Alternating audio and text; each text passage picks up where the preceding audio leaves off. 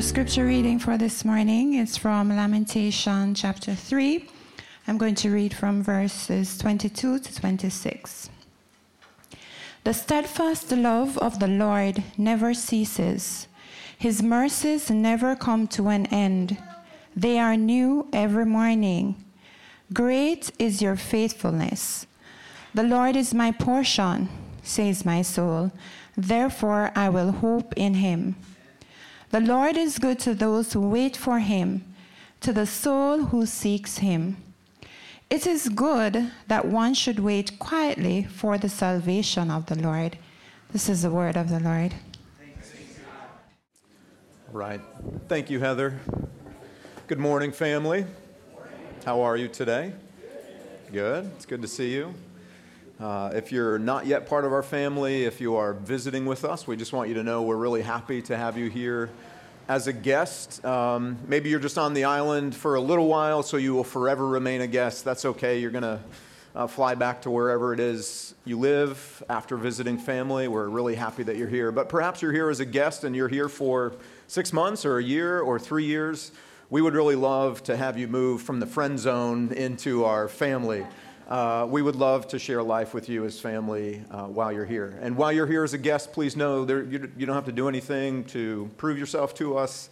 Uh, we were all accepted into the Father's family because of Jesus' work on our behalf, not anything that we did to prove that we're really great Christians. So you, you don't need to prove anything to us. Just be here and rest and be encouraged as we rehearse the gospel together. And um, we look forward to getting to know you even better. Let's pray, and we'll get right down to work in our sermon this morning. Father, for all those who are tired in their souls this morning, I pray that you would give them rest in Jesus. Jesus, for all those who feel uh, a long way off, distant from you, and separated, I pray that they would know your presence this morning and Spirit, for all those who are weary and heavy laden, I pray that as they come close to Christ, they would find rest for their souls in place of their weariness. And Father, for those here this morning in lament, I pray that they would know your kind presence, uh, your mercies that are new every morning as we wait for the resurrection and the life to come. And we pray this in the name of Jesus. Amen. Amen. So, this morning is our final sermon in the Nicene Creed series, and that makes me sad. I'm, I have really enjoyed our time together as a family, uh, not only working through the Creed, but discovering the rich biblical truths that are summarized so well in the Creed, and then seeing where in the scriptures each of those lines in the Creed are anchored. It's really been life giving to me. The creed has become something of a friend to me. I grew up in a denominational expression that didn't have a lot of space for creeds to be present in our family gatherings. That makes me sad too. I think, I hope, if we've learned anything over the last several weeks, is that the creed can be a really good friend to us if we will allow it to be so. For example, we learned a few weeks ago that the creed was a friend to the early church, right? They, they existed in this arena of thought, and there were a lot of false views about God being taught and propagated on social media and everything. And they needed a heavyweight fighter, if you will, to step into the ring with clarity, not swinging punches at people, but swinging punches at false ideas about who God is and what he has done. And that's what the creed was, right? We learned uh, they actually named the creed in, in honor of Apollo Creed, an easy way to remember that, that the creed is not really, it's alternate history. Um, that's how I remember, though. The creed is a heavyweight fighter that steps into the ring and takes, takes swings at false ideas of God. That's helpful for me, right? Because we live in a culture that propagates all kinds of crazy ideas about who God is or who he isn't, what he has done or what he hasn't done. But I don't need I don't just need a heavyweight fighter because I live in a culture that has false views and teachings about God. I need a heavyweight fighter in the ring because my own heart daily disbelieves the truth about who God is kind of comes up with my own formulations of who God is. For example, my Jesus would never, my, my God would never, right? I need the creed. I need this heavyweight fighter uh, punching, knocking out those false ideas that creep up in my own heart and my mind for my good. And we need it as a church. But what I want to show you this morning as we finish our series in the creed is that the creed is our friend, but he is not only a heavyweight fighter, he's not only a heavyweight king, he is a heartfelt comforter. Uh, the creed is a friend for different seasons in life. He can be the heavyweight king, she can be the heavyweight king when, when we need her to be, but she is a heartfelt comforter as well.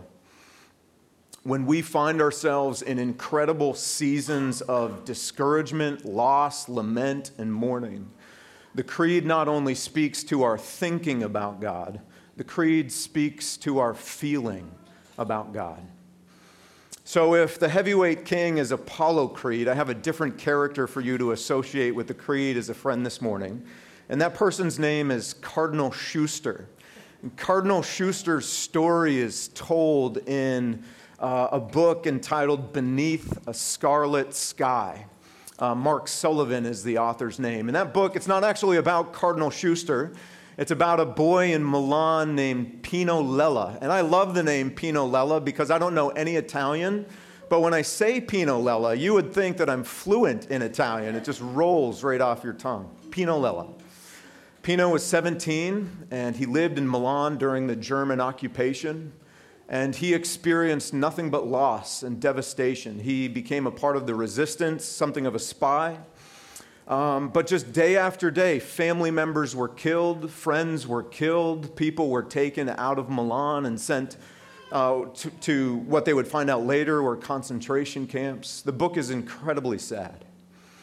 And at his lowest moment, Pino runs to the church at the center of Milan. He knew Cardinal Schuster as a longtime friend.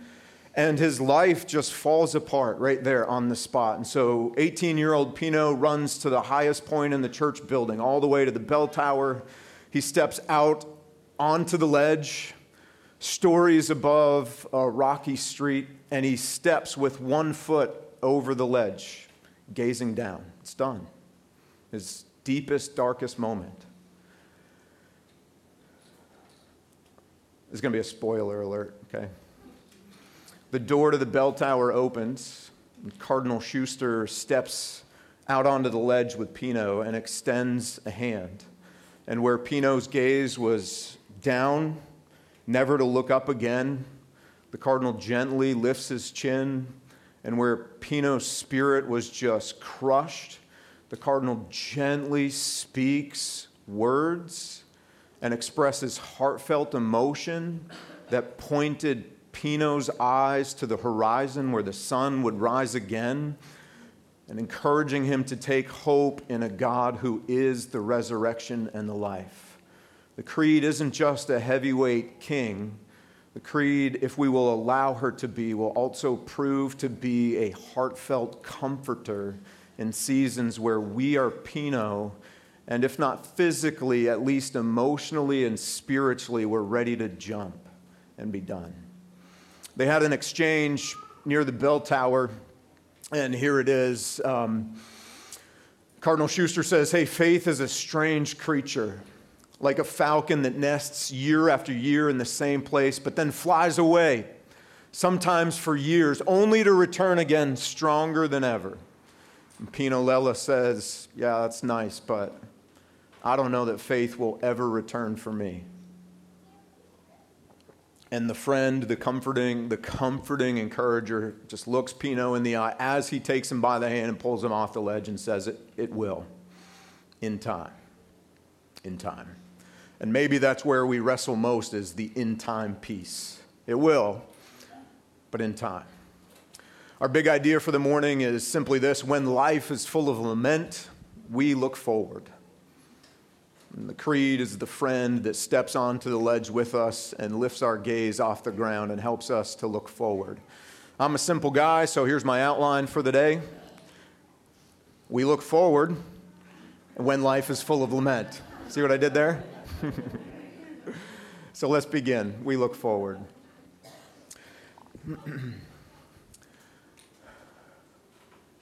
the final line of the creed reminds us that as God's kids, that's exactly what we do. We, we look forward. We recited it together a few moments ago, but here's the final line again. We look forward to what? Two things, really the resurrection of the dead and to life in the world to come. And just in case you're new to creeds and to the church, uh, amen is not a weird church word or mysterious, it's just an old Greek word. Um, it simply means, I agree with that. That's what amen means, okay? I know in the South it can be used for a whole bunch of different things. All it really means is, yeah, I, I agree with what, what you just said, okay? Amen. It's all done. I agree. We look forward to the resurrection of the dead and life to life in the world to come. God's kids have always looked forward. That's, that defines the culture of our family. That defines the culture of God's people. We are a forward looking people. I can demonstrate this to you briefly just by reminding us that the timeline or the narrative of all of Scripture can be broken down into four phases, if you will, or four chapters, if you want to think of it that way, okay? We have creation, we have the fall, the rebellion, we have redemption, and we have restoration. All of Scripture fits neatly into those four categories, or that timeline, if you will. And all the way back in the creation, we were a forward looking people. God was with us. He said, I'll be your God, and you will be my people. You're going to be fruitful and multiply, and I'm going to give you dominion over wherever it is that you live. Now, that word dominion is a beautiful word.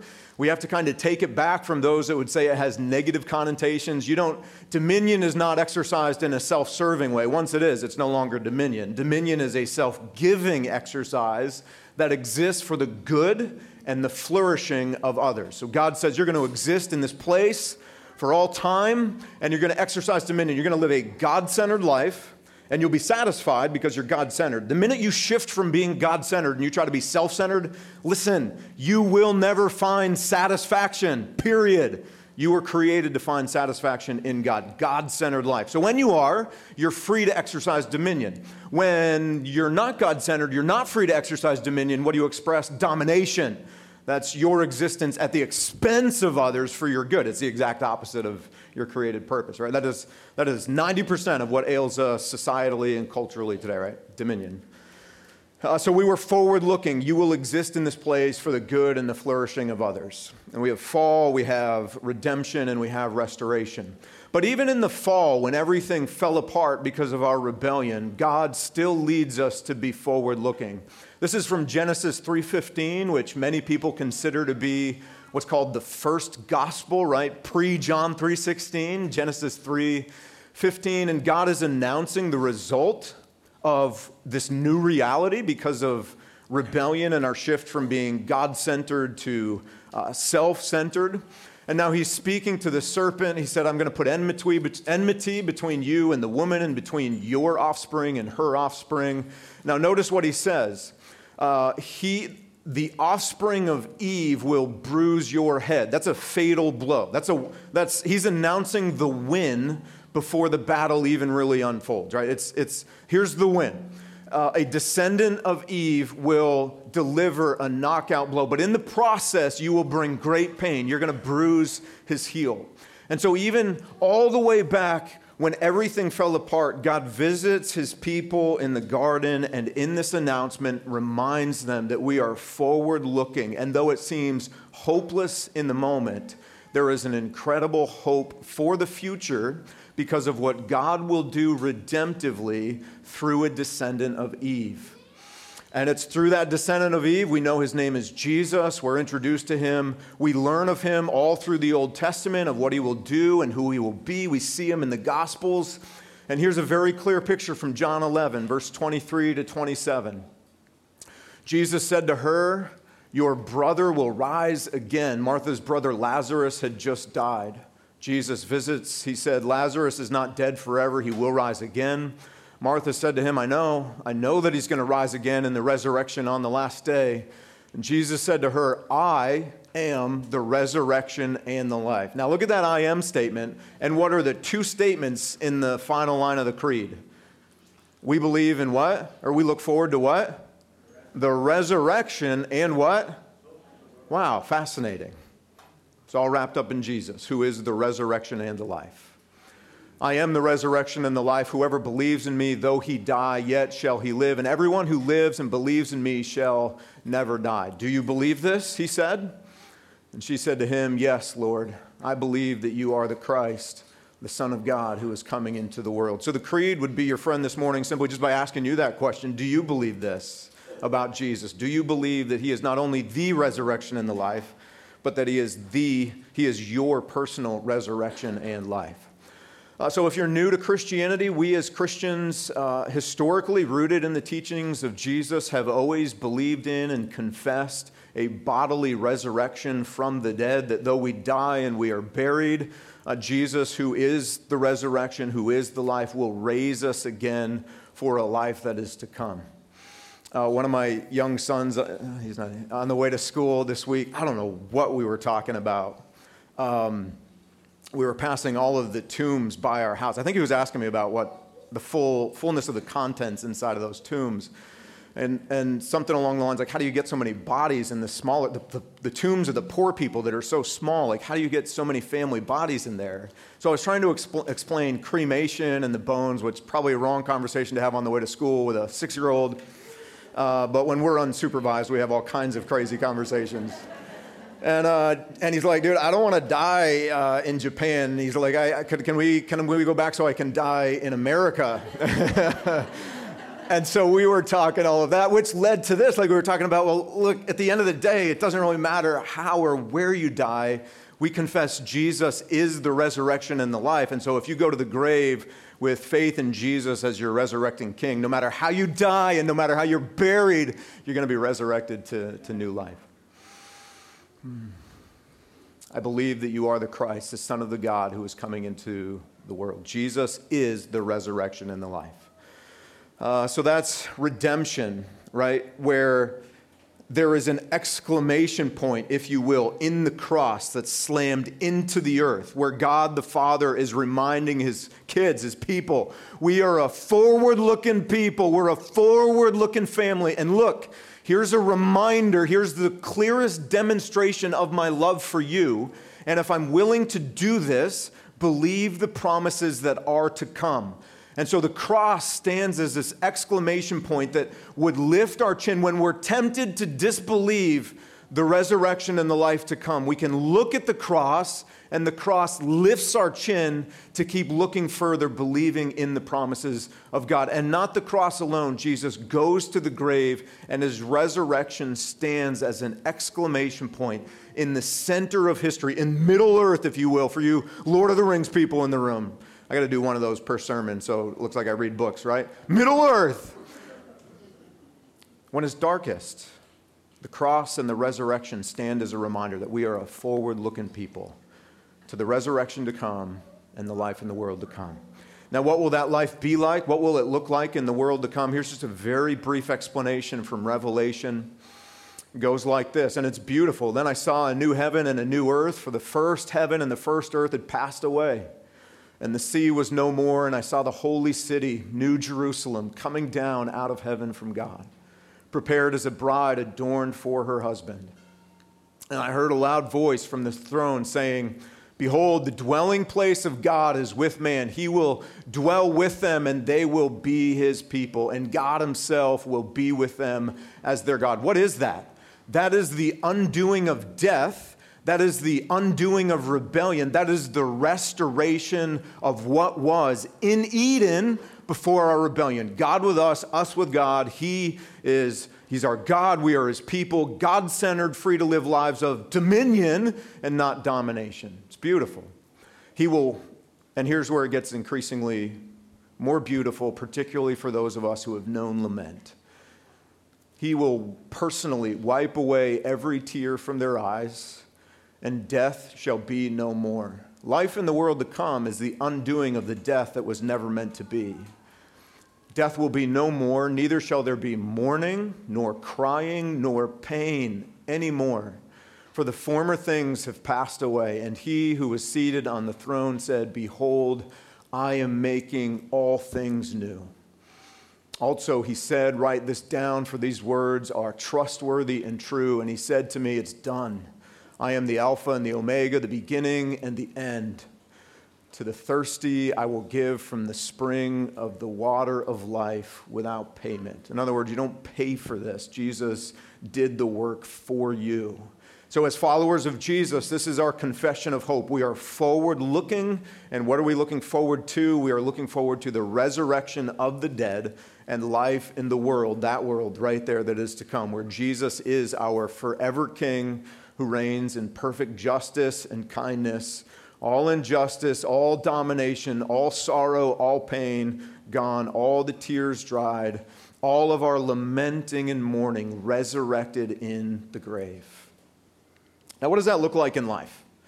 I mean, that sounds beautiful, but what does that look like right now? If we're a forward looking people, maybe you heard it said if you grew up in religious circles, I heard it said all the time man, you're so heavenly minded that you are no earthly good. What do you think about that? Is that a thing? Is that possible? I believed it when I was younger. I believed it about like older religious people in my church. I was thinking very poorly of them and not giving them the benefit of the doubt. But I believed that. Oh, they're so heavenly minded. They think about God so much. They're no good down here. Just take them home. we laugh, but that's what you're thinking. And that's what I get paid to do as a pastor to say out loud in church what you never really would.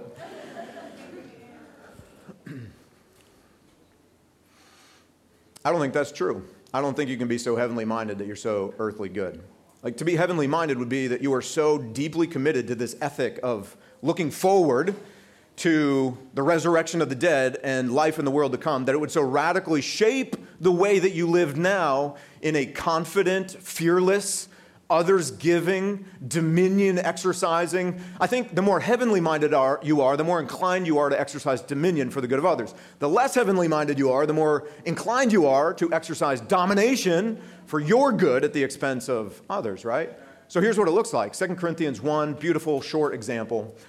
Uh, this is Paul writing to one of his churches. He says, Hey, I don't want you to be unaware, brothers, of the affliction we experienced in Asia. Don't have time to go into all that. Their, li- their world was rocked in Asia. For we were so utterly burdened beyond our strength that we despaired of life itself. All right, so we need to blow another Christian subculture meme up. God would never give me more. Finish the sentence. Ah, oh, there, right there. He was he wanted to die. He couldn't handle it. That's Paul. Paul was a pretty rugged dude. We were so utterly burdened beyond our strength that we despaired of life itself. You know what, the, guys, you know what, in like Bible words, you know what I'm saying? He thought about dying. Were those suicidal thoughts? I mean, that's what he just said. Indeed, we felt we had received the sentence of death. But that was to make us rely not on ourselves, but on God who raises the dead. Look, there's that shift from domination to dominion, restoration back to Eden. Not relying on myself, relying on the God who created me. He delivered us. Look at now, I love this kind of sequence.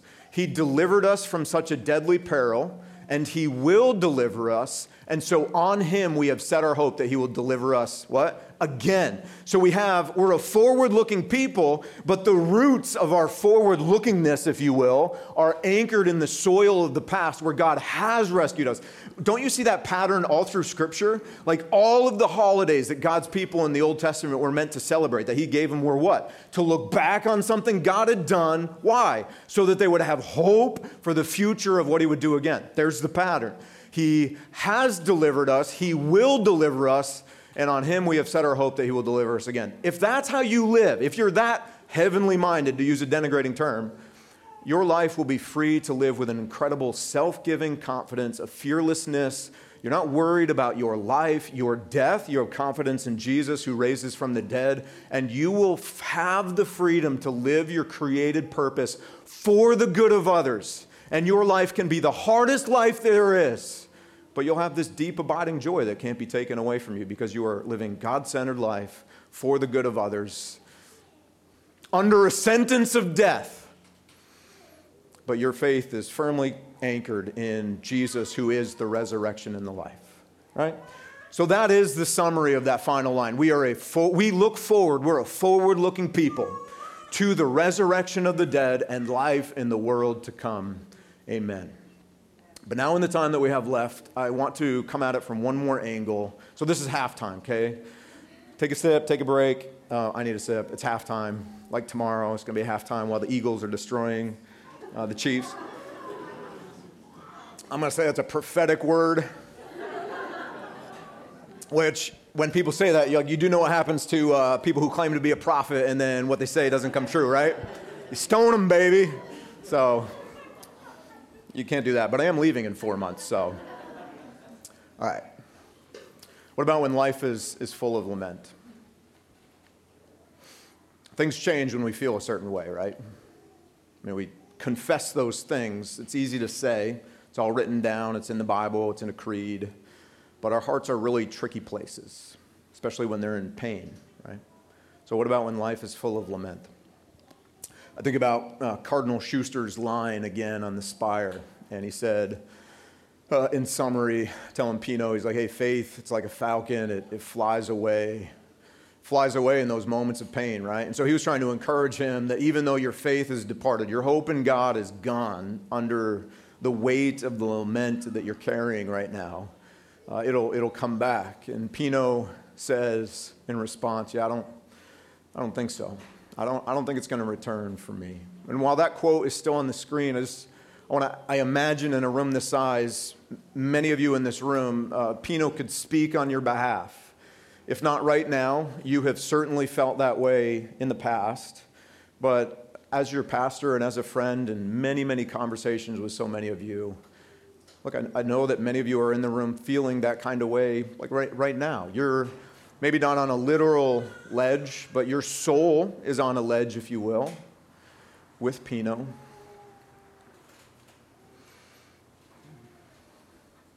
So I just wonder if you can identify with exactly what he's expressing in your lament.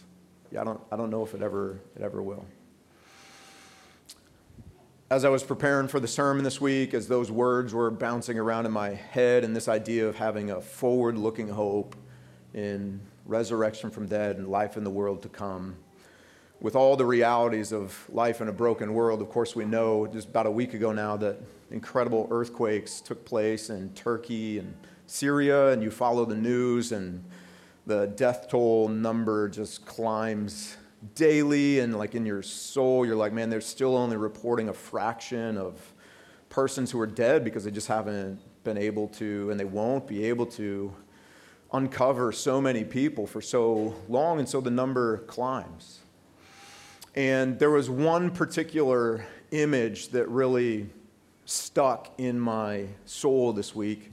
Um, before I, I edited this, just so you know, some of you have probably already seen this, but I edited it down just because it's so um, it's such a powerful shot. He, he's holding the hand of his deceased teenage daughter who's lying in a bed, crushed under the weight of a collapsed building. Um, I edited it so that you didn't need to see, if you don't want to, his hand and her hand uh, this morning. But I just want to draw your attention to his face. And if ever there's a face that captures the feeling of Pino's words, in my opinion, it's his face.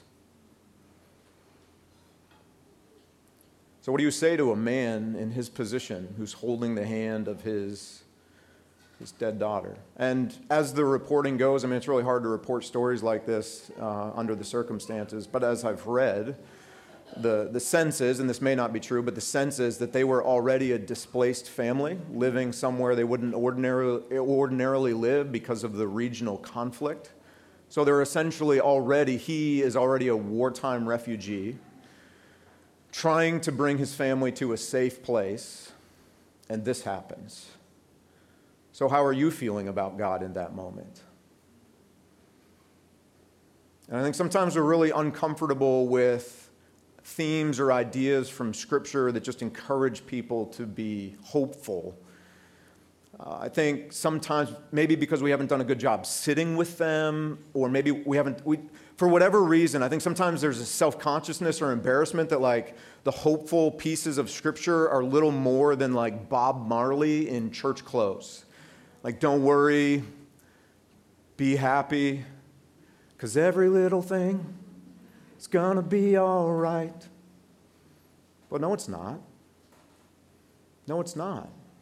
Our world is so horribly broken. The cumulative effect of all the little things not being all right never adds up to all the little things being all right.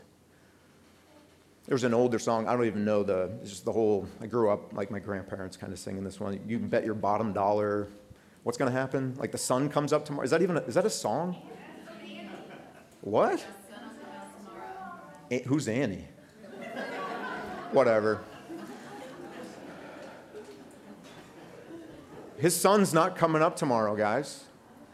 What do you tell him? The sun doesn't rise tomorrow for him. Maybe it does, but he's numb to it now. Right? Christians don't traffic in cheap encouragement. We're not Bob Marley in church clothes for all his musical genius. Right? That's not who we are. Right? His lament has taken him to a grave, death. So what do we do? Are we therapists?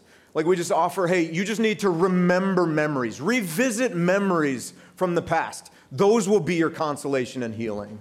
Really? For those of us who have experienced lament, is that enough for the rest of your life to carry memories of what were? Can there be some healing found there? Sure. Ultimate healing, hope? No. Maybe the worst advice uh, for those of you who have been through seasons of miscarriage or loss, uh, the loss of a child, pre birth, just, just after birth. I've heard it said so many times, and as Linnea and I navigated years, five, six years of miscarriage and potential infertility. Um, you know, after a miscarriage would happen, a well meaning person, again, back to the, well, they're just so heavenly minded, they're no earthly good. Like, that's how I was judging, right? Would say, uh, God will give you another one to replace the loss. So, is that what the Christian hope is? Revisiting memories, replacing in loss? You can't replace sacred, right? You can't replace a human being. There is a sacred uh, person that was and a relationship that was, that though there may be other relationships, there's no replacement.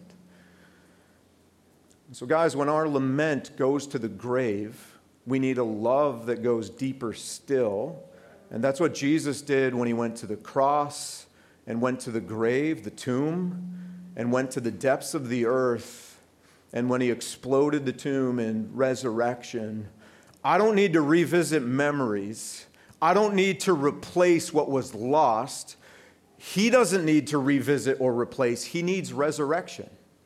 He needs a love that has gone to the grave where his lament is anchored so that his hope can rest in exactly what the creed says resurrection from the dead and life in the world to come. That's the message of hope that we traffic in.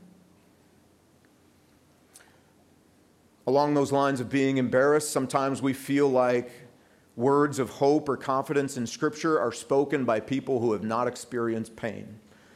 It's the reason I had Heather, I didn't have Heather stand. It's the reason I gave her the passage that I did. Heather stood, Heather read. I gave her an abbreviated passage from Lamentations. I gave her only the, the good words because I want you to feel some of that tension. You're like, see, that person who said whatever they did in Lamentations about hoping in God has never known pain like him. Well, let's look. Lamentations 3:1. How does it begin? I am the man who has seen affliction. It's that guy. He wrote these words. I am the man who has seen affliction under the rod of his wrath. Now, I just very, just a very brief aside, okay? Just very brief, and we'll get right back into the text. The reasons for which people suffer in this world are many and mysterious. It's very hard to discern why certain sufferings happen. We need to be careful there. He makes a very definitive statement because he knew. Uh, all of Lamentations was written in a response to the fall of Jerusalem. They knew that Jerusalem had fallen because they had rebelled from God, and they knew that they were under God's judgment. He knew this. That's why he said it. We have to be very careful when we're assessing the sufferings of other people not to draw that conclusion. That's not for us. That is not our con- he's drawing it for himself. That's not our conclusion to draw in the lives of other people. You as a son or daughter of God even have to be careful in your own life to remember suffering in light of the cross. What does Romans 8 1 say? There is therefore now what? no condemnation. So, that word wrath that he used, all of that was poured out by God the Father on Jesus the Son at the cross for all who would be uh, believed by faith and be adopted. So, that means from, this, from that day forward, you would never know uh, the judgment of God for your rebellion. In other words, suffering for your rebellion. Now, we got to nuance that a little bit because while you may never know the condemnation of God for your rebellion while you're in Christ, you can certainly know the consequences of your rebellion. I had a professor, uh, he, was a, he was our Hebrew guy, and he always liked to say, he's like, John, 90% of life is Proverbs. 90% of life is Proverbs. It's a maxim, it's uh, uh, you do this, this is going to happen. You submit to God, you pursue the fear of, of, of God, you're going to know life and happiness and joy. Uh, you, you, you rebel, you make, you make sinful choice, you sin like a rebel, you're going to suffer like a rebel, right? That's Proverbs. He's like, John, 90% of life is Proverbs. But he's like, look, 10% of life is Ecclesiastes. What does Ecclesiastes say? In short, it doesn't make sense. That's what Ecclesiastes says. Here's just one brief example, then we'll get back to Lamentations. Um, we took halftime, just full disclosure. We're going to go into overtime just a little bit, but you're good, right? You hydrated? All right, here's Ecclesiastes. This is what he says about suffering. Hey, there's a vanity that takes place on earth, that there are righteous people to whom it happens according to the deeds of the wicked. And there are wicked people to whom it happens according to the deeds of the righteous. This is a vanity. It doesn't make sense. People suffer, and there is mystery behind suffering. They're good, they've obeyed God, they've lived. Look, the guy in, we don't know anything really about the guy in Turkey, but what we, we think we know about him good guy, caring for his family, working, rescuing them from a war torn area, only to see his daughter die in an earthquake like that. Why? That doesn't make sense. Right? So, Lamentations helps us express what we feel no matter the type of suffering or the season of suffering. One more thing about Lamentations there are five poems in this book. We can't hear the meter in English, but in Hebrew it was written in a meter for funerals. So it, it has a mournful sound.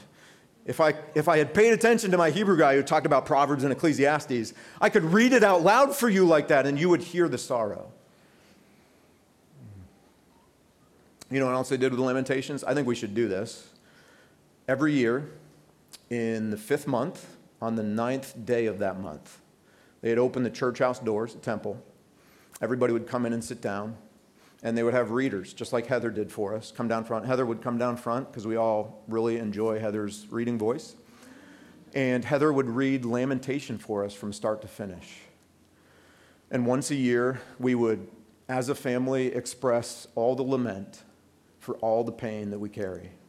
And once a year, we would remember that when we rebel from God, things go really badly. And we would rehearse that even though we are rebels, God is kind and brings us back home, right?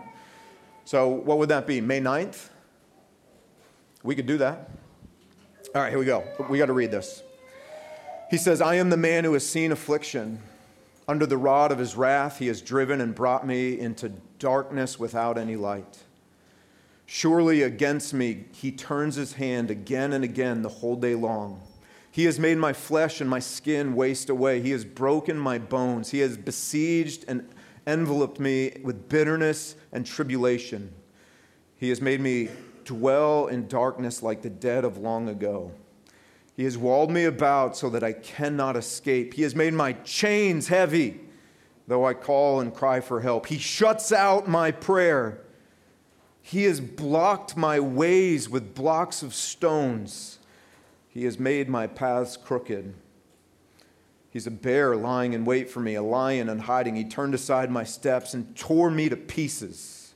He has made me desolate. He bent his bow and set me as a target for his arrow. He drove into my kidneys the arrows of his quiver. This is lost on us in Hebrew. We would say it as he took a kill shot. God shot to kill me.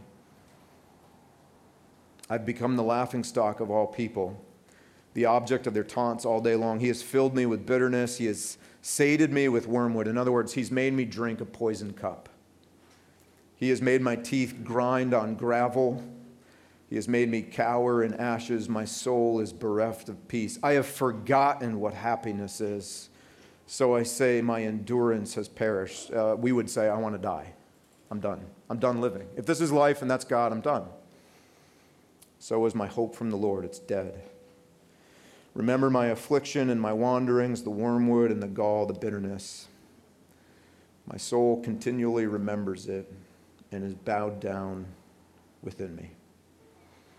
So these are the words that could be spoken by the father as he sits there in the rubble holding his daughter's hand. These are the words that would have been spoken by someone like Pino as he's on the ledge getting ready to jump. He had just seen his, his girlfriend, soon to be wife, shot to death, execution style.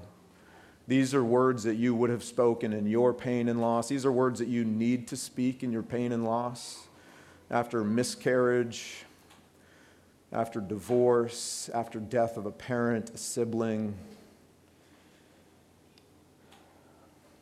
And this is where you need the creed to be your cardinal Schuster, to lift your chin gently, where all you see is what is described here, so that your eyes can see the hope of the sun rising on the horizon, Jesus, the resurrection from the dead and the life to come. I'm curious what words stood out to you in that reading. I just, I listed briefly what stood out to me. Uh, here are just a few. Some of you feel this way darkness without any light, bitterness and tribulation, dwelling in darkness like dead people. You can't escape from the sorrow that you feel.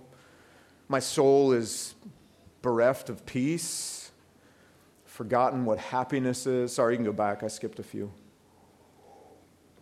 Maybe your chains feel incredibly heavy. Maybe you feel like your prayers are shut out, like God doesn't even hear you right now. He's blocking my way out. He's filled me with bitterness. My teeth grind on. He doesn't give me anything good to eat for my soul. No peace. I've forgotten what happiness is. My endurance has perished. And so is my hope from the Lord. And all I can remember is this, and so I'm, I'm bowed down in my soul.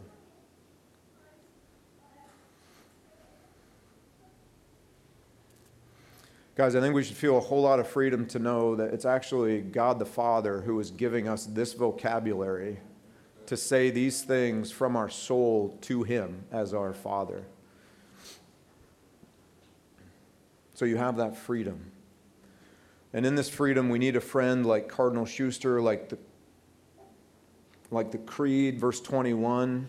This is what our friend does. This I call to mind. Right? I feel this way, so I need a friend to hold my hand, to, to allow me to feel these feelings and say these words, but walk me off the ledge. So help me call this to mind so that I have hope restored, because I can't find hope in my own soul, because you won't. It's not there. You can't find it by looking in. You look at Verse 22 the steadfast love of the Lord never ceases, his mercies never come to an end. They are new every morning. So even if the sun doesn't rise, the Father's mercies rise with every morning. And so what that's saying is, since we're a forward looking people waiting for something that hasn't happened yet, God's promise is not that the resurrection happens tomorrow. His promise is not that the sun rises tomorrow. His promise is that in the blackness of a sun deficient day that he will be present and that his mercies, his kindness will be enough to sustain us for another day and another day until the resurrection of dead and life in the world to come. They are new every morning. Great is your faithfulness. Verse 24 is powerful. It says, The Lord is my portion, says my soul, therefore I will hope on him. That sounds like a really religious Sunday school answer. No, portion means he's all I have left. That's it. God has taken everything else away from me. another baby, another set of orders, another PCS, another family member, another day of feeling well in my mental health, another one. So he's all I have left. And so I'm just going to hope in him because I have nothing else to hope in right now. That's not a Sunday school answer, guys. That is a raw expression of pain and acknowledgement that it seems like God has taken everything from me. Guess he's all I got left. I'm going to have to hope in him.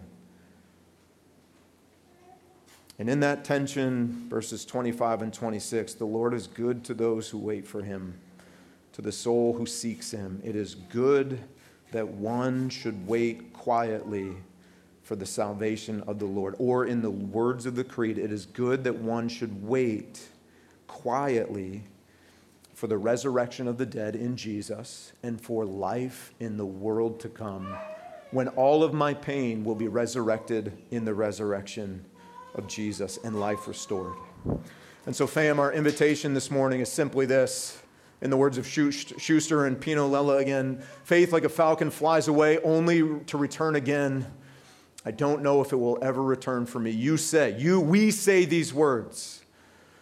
And the good news of the gospel, Jesus would look us in the eye and say, It will in time. And it's those two words, in time, where the writer of Lamentation says, While that time is unfolding, the best thing for us is to draw near to God, to express all of this pain, and to wait quietly for Him and for the resurrection of the dead and life in the world to come. And as we wait, he will show himself to be good and kind and merciful and restorative. So the team is going to come and lead us in response now. And I just want to acknowledge that very many of you may feel, deeply feel these words. And since the whole idea of Lamentations is waiting quietly for the Lord, if you're in pain or if you're on the ledge, you don't need to stand and sing. You can stand if you don't want to just be sitting. You don't need to sing. Let others sing for you, right? While your soul cannot find peace, let others in the room be a Cardinal Schuster, be a creed for you, and let them speak the words of life and hope over you. You just wait quietly for the kindness of God in the rubble of your life, believing that His mercies will be enough even when the sun doesn't rise and believing that Jesus is coming. He is the resurrection and the life. There is a resurrection of the dead, and there is life in the world to come. Let's respond.